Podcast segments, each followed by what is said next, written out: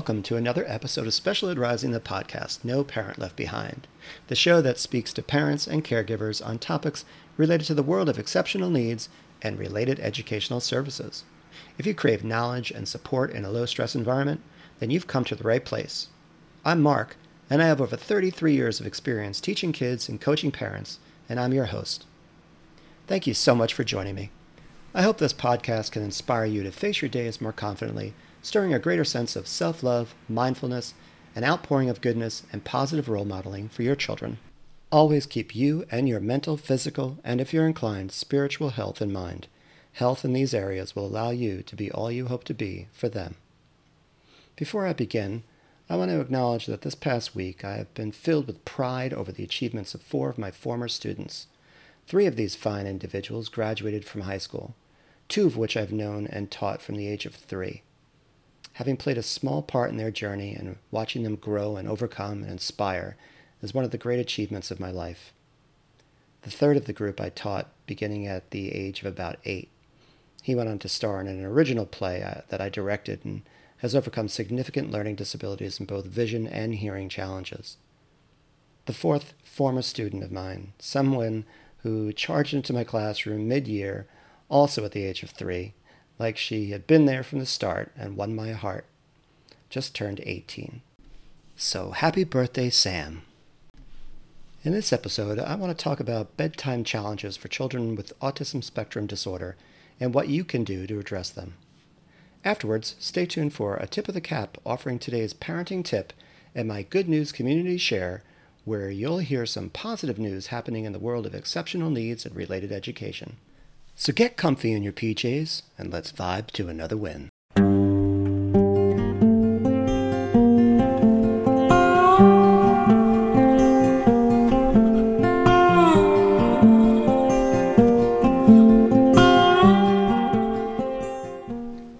It's not uncommon for children with autism spectrum disorder to have difficulty sleeping. Some of the reasons may be lack of routine, anxiety, or sensory overload. I've worked with several clients who complain that their child is not going to bed at a regular hour or waking up at several times during the night, causing them to have difficulty waking up in the morning or falling asleep during the day. Another scenario presents when the child wants to sleep with their parents, sometimes all night or at some hour during the night. All of this then impacts the parent's sleep, and this exhausting cycle can lead to a parent's desperate cry for help. From a study published in 2021 by the National Library of Medicine entitled A Community Based Sleep Educational Intervention for Children with Autism Spectrum Disorder, it mentions that bedtime resistance, anxiety, sleep onset delay, and daytime sleepiness may be related to the core symptoms, but not be related to the developmental level in ASD children. These sleep problems can cause a series of effects. Sleep disorders may adversely affect children's daily function, affecting behavior, learning, memory regulation, and cognition. It may also cause emotional problems such as aggression, irritability, overreactivity, and depression. Moreover, disorders also negatively impact ASD symptoms. For example, ASD children with sleep problems show more severe social skill deficits, and they scored lower on social tests. Because it's difficult to know what factors are causing the trouble for your child, you might feel lost. In 2019, from BMJ Journals, comes an evidence based study entitled Sleeping Sound with Autism Spectrum Disorder. It states sleep problems are a characteristic feature of children with autism spectrum disorder, with 40 to 80% of children experiencing sleep difficulties. Sleep problems have been found to have a pervasive impact on child's social emotional functioning, as well as on parents' psychological functioning. But there are some changes that you can make to increase the likelihood that your child will sleep successfully and regularly. The approach I want to address here is behavioral and follows the idea of creating a set routine for bedtime that encompasses several variables, which, when done with consistency and being mindful of how your child is reacting, you can respond accordingly and lead them in the direction of sleeping alone and sleeping more fully. When behavior and environmental changes don't help, there may be cause to speak with your physician about a pharmacological approach. Again, from that 2019 BMJ study, both behavioral and pharmacological interventions are commonly prescribed to treat sleep problems in autism spectrum disorder. However, we have much to learn about the efficacy of these treatment approaches. The Association for Child and Adolescent Mental Health in March of 2022 relates While pharmacological interventions such as melatonin are commonly prescribed to assist families in reducing sleep problems, the National Institute for Health and Care Excellence, or NICE, guidelines recommend behaviorally based sleep interventions as the first line treatment. Nevertheless, empirical evidence for the efficacy of behavioral sleep interventions in autistic children is limited. My first inclination is to create behavior programs for specifically targeting the changing of undesirable behaviors or practices. That said, when medication or herbal remedies, I'm not promoting either, are recommended by a physician, you have to decide what's best for your child and your family. Never feel pressured it's all about two things your child's health and welfare, and your ability to cope. When establishing a set routine for bedtime, the sooner you start, the better. Just be mindful that the longer you wait, it's going to be harder down the line. It's an initial sacrifice of time and sleep deprivation to some degree, but you'll get past that, and by being committed and consistent, your child will adapt. Implementation of non pharmacotherapeutic measures such as bedtime routines and sleep-wise approach are the mainstay of management. These treatment strategies, along with limited regulated pharmacotherapy, can help improve the quality of life in ASD children and also decrease the family and parental distress.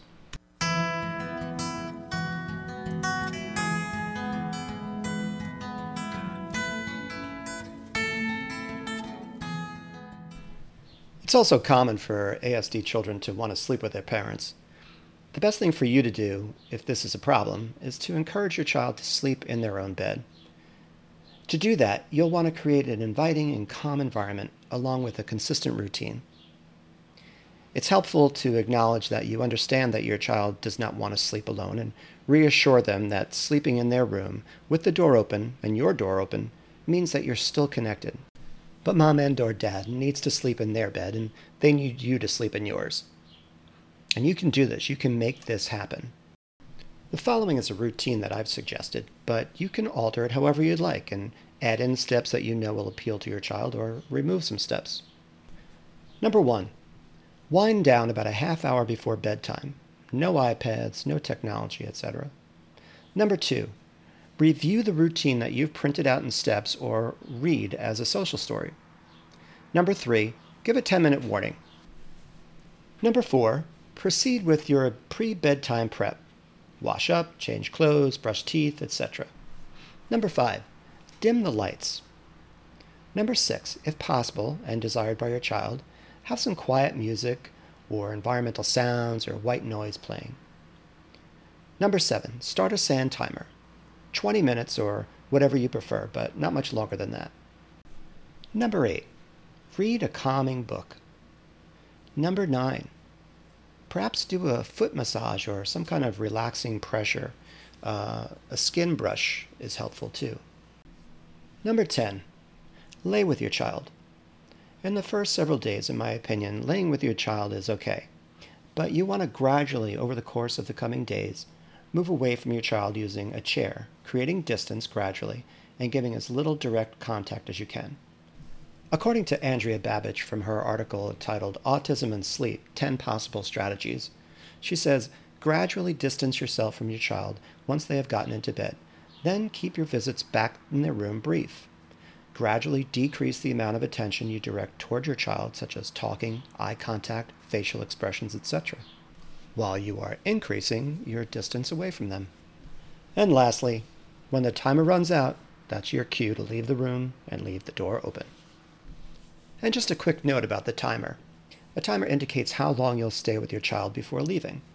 The 20 minutes is a, a reasonable number, I believe, and it encompasses the massage, a story, and laying with your child, if you choose to do that. I'd start on a Friday night, so if you don't sleep much, you have the weekend to recover. And remember, it's important to keep the same routine on the weekends. From a study on autism and sleep disorders in 2015, after the bedtime routine is done and the child is in his bed or crib, but is upset and obviously not sleeping, wait a few minutes, then go back into your child's room to check on him or her.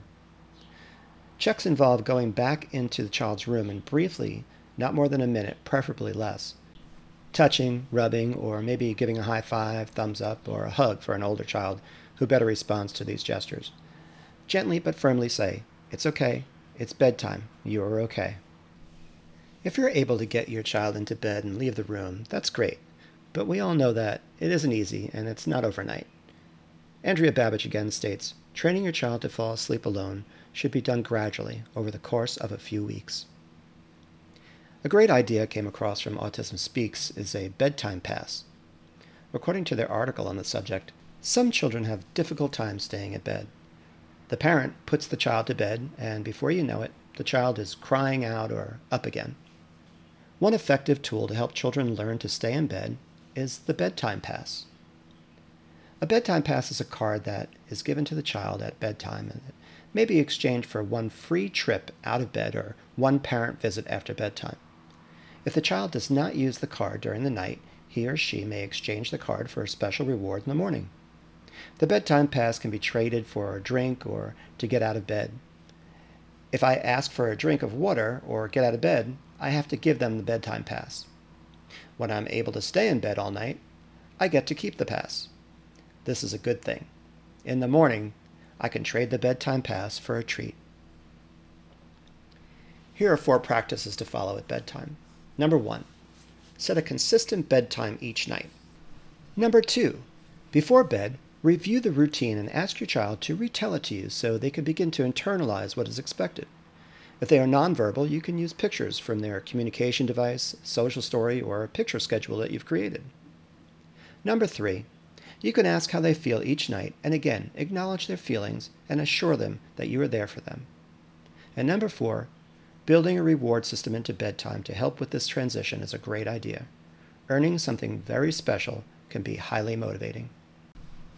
As I mentioned earlier, it may be necessary to incorporate a pharmaceutical intervention in more severe cases, but I truly feel that if you can be consistent with an established routine, you'll see an acclimation in general cases of ASD.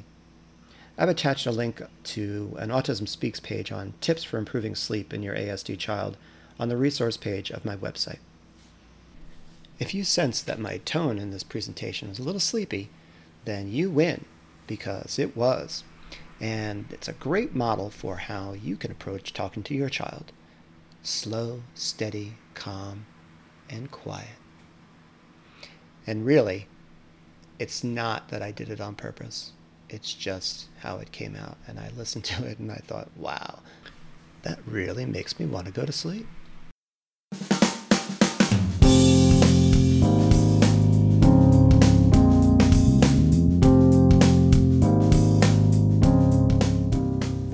It's time now for a tip of the cap, your exceptional needs parenting tip. Today's tip comes from Autism Speaks, and it's related to bedtime routines and schedule boards. Some children are not able to use a visual schedule that uses words, photos, or icons.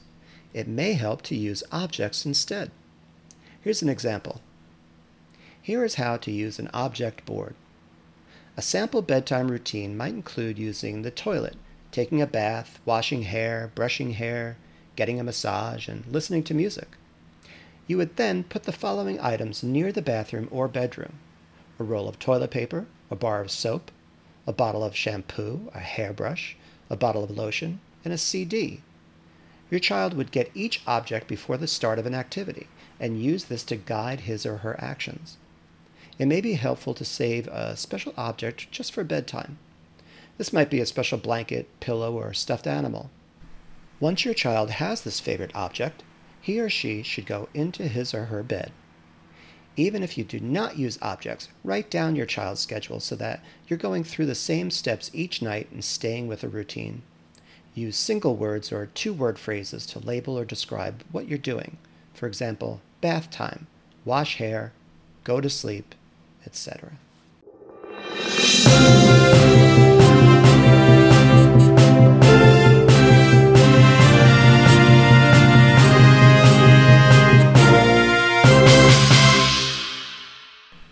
In today's Good News Community Share from GoodNewsNetwork.org, researchers overcome major hurdle in reversing deafness discovering gene responsible for crucial cells. Scientists can now create new hearing cells that can overcome deafness caused by aging. Considered a major hurdle in reversing hearing loss, the gene discovery allows the production of inner or outer ear hair cells. Hearing loss due to aging, noise, and certain cancer therapy drugs and antibiotics has up until now been seen as irreversible when there is the death of such cells, which develop in the embryo and do not reproduce. But scientists have discovered a single master gene, TBX2, that can change ear cells in either outer or inner sensory hair ones. The outer hair cells expand and contract in response to the pressure of sound waves and amplify sound for the inner hair cells. The inner cells transmit those vibrations to the neurons to create the sounds we hear. Currently, scientists can produce an artificial hair cell, but it does not differentiate into an inner or outer cell, which provide different essential functions to produce hearing. About 8.5% of adults aged 55 to 64 in the US have disabling hearing loss, so this discovery could be revolutionary to many. We have overcome a major hurdle, Professor Jaime Garcia Añoveros of Northwestern University explained in a statement. Describing the coordinated movement of the inner and outer cells, he said, It's like a ballet. The ear is a beautiful organ. There is no one organ in a mammal where the cells are so precisely positioned with micrometric precision. Otherwise, hearing doesn't occur. I know many people who will be excited about this discovery, and I may be one of them.